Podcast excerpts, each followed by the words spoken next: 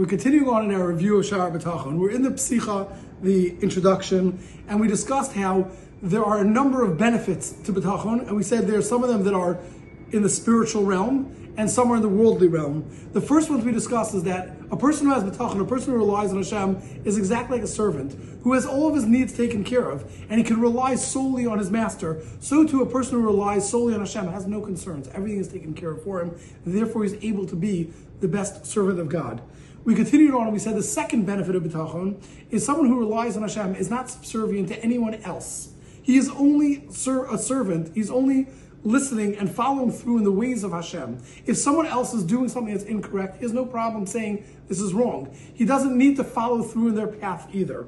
The third thing we explained was that many times that a person who is a non the reason why a person has concerns is always it's financial. He's looking for different things. So we said a person who has bitachon is even better than an alchemist. An alchemist is one who could create money out of nothing. He can create money out of out of materials, and therefore he's calm and serene because he thinks he has all the money in the world. We explained why a Baal B'tachon is even better than that. We explained 10 different reasons where a Baal B'tachon is much better off than an alchemist. For example, an alchemist needs materials, an alchemist deals with dangerous things, etc.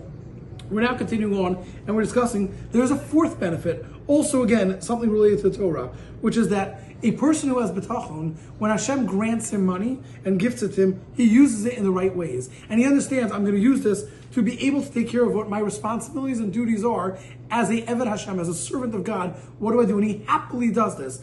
On the flip side, if he doesn't have any money or he's lacking, he says, I understand this is the position that Hashem has put me in, and this is what is best for me because Hashem knows what's best for me and Hashem is looking out for me. And that he understands that not having money is also a good thing. He looks at the concept of marba nechasim marba daiga. The more property, the more things that a person has, the more concerns they have. So therefore, God has taken away from me, has blessed me that I don't have these concerns. The fifth thing we explained was that someone who relies on Hashem does not, money doesn't hold him back from relying on Hashem. Because what happens is sometimes a person gets money and he's boet, he kicks against Hashem. And we explained that here that a person who's a true Baal B'tachon does not have that happen to him because he realizes it's all from Hashem.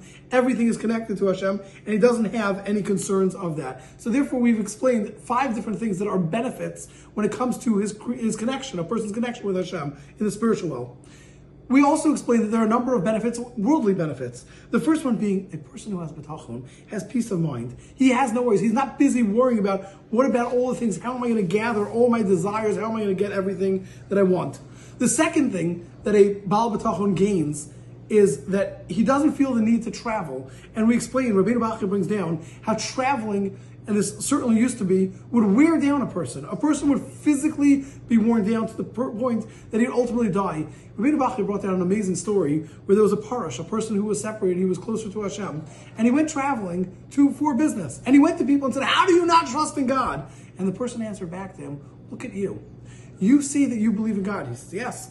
So then why are you traveling? You don't need to travel. The same way God could provide for you when you travel, He could provide for you anywhere you are.